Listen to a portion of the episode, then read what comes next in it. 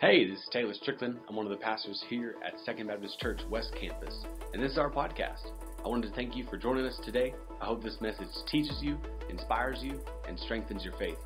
To learn more about our Second Students Ministry, check us out on Facebook or Instagram. Just search Second Students West. Enjoy the message. Hey guys, it's so good to be with you tonight. I'm so excited to share with you what God's put on my heart um, to say to you, to say to myself. I'm looking forward to it. So let's start out with a prayer. God, thank you for this day. Uh, thank you for giving us the opportunity to be together, even though we're in so many different places at once. I pray that during this time, every word that comes out of my mouth is from you and not from myself. Um, teach, teach me something, teach everyone something, and God, please soften our hearts to what you have to say to us. In your name I pray. Amen.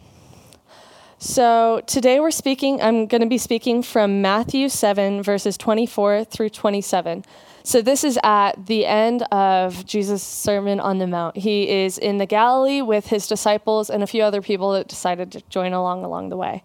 Uh, throughout this chapter, he's talking about um, the law and what the law looks like now that he's come down to earth and how he's going to change the law. And so he starts speaking about the wise and the foolish builders in verse 24. Therefore, everyone who hears these words of mine and puts them into practice is like a wise man who built his house on the rock.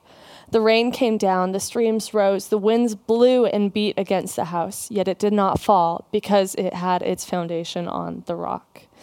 But everyone who hears these words of mine and does not put them into practice is like a foolish man who built his house on sand. The rain came down, the streams rose, and the winds blew and beat against that house, and it fell with a great crash. So, this is a story that Jesus told with two men. Both of them put the same amount of work into their houses. Both of them worked hard. They put the nails and they put the drywall in. I know they didn't have drywall at the time, but they did the work. They both did the activity to get the house built. But the difference between the two is the foundation that they built their houses on. Uh, so when you look at this parable, this illustration that Jesus was given, giving the disciples, it was actually super relevant to the people at the time. You have the country of Israel, uh, now known as Israel, and the whole west coast of it is on the Mediterranean Ocean. And so the Mediterranean Ocean is what connects the country to nowadays Europe and Africa. And it was so imperative for them to have that area for trade and for traveling.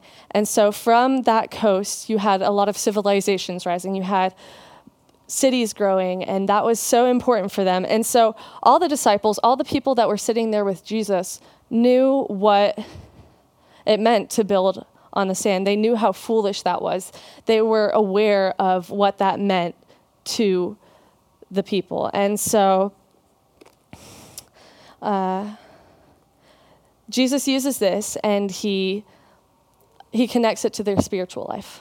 So this is so obvious to them that you shouldn't build on the sand, but it's not obvious to them what you should put your foundation on. And so through this illustration, he uses it to say, Your foundation should be God and God alone. You shouldn't have sand. You shouldn't have things of this earth that fade away, that pass away, that melt away. And so this year has actually been a really good way to figure out where our foundations are. Uh, for me, it's been really good to have these past couple of months to slow down and to look and to check my feet and to see what I'm standing on. Uh, it's so easy for us to say, I don't have the time for this, I don't have the time for that.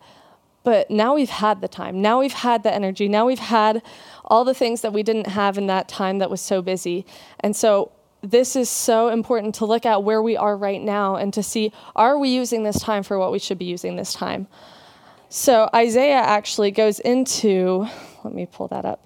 So in Isaiah 40, if you can pull that up in your Bibles, Isaiah goes into comfort for God's people and he talks about the different foundations that you might end up standing on.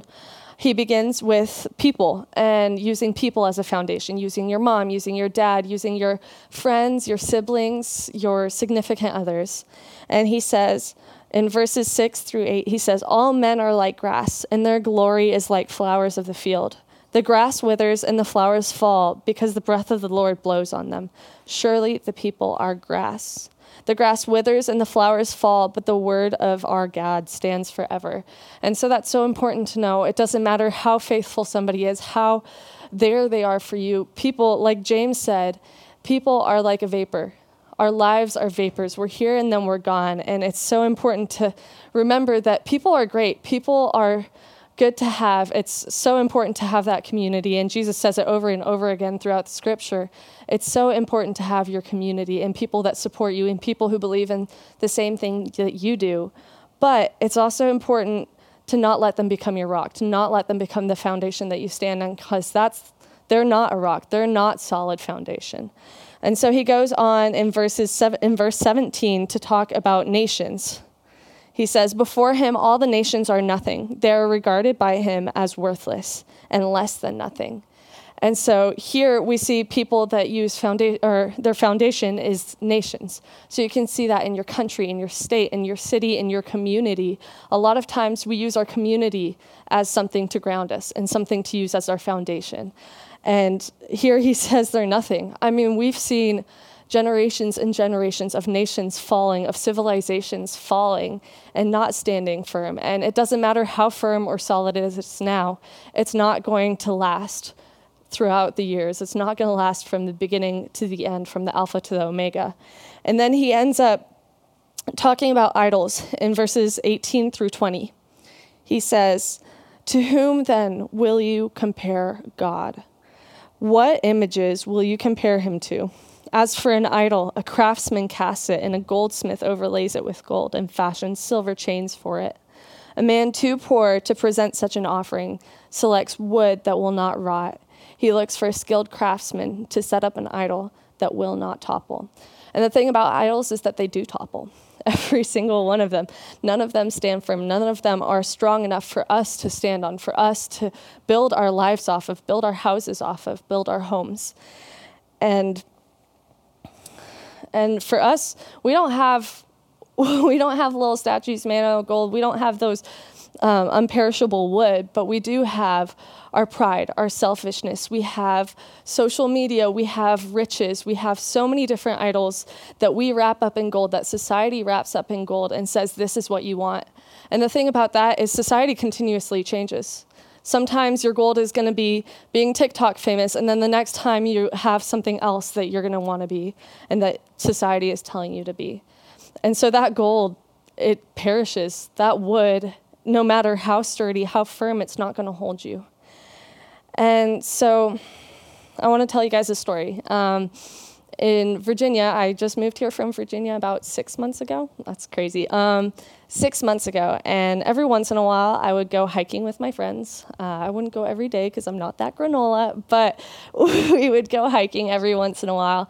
And this one time, we went on a sunset hike. Um, and it was really nice. The ground is uneven. Uh, there, were, there was a firm rock, but there were a bunch of pebbles and dirt in the way. And so every time we would go hiking, I, I went up the sorry, I went up the mountain uh, with my friends, and I would get distracted. I would start looking at the view.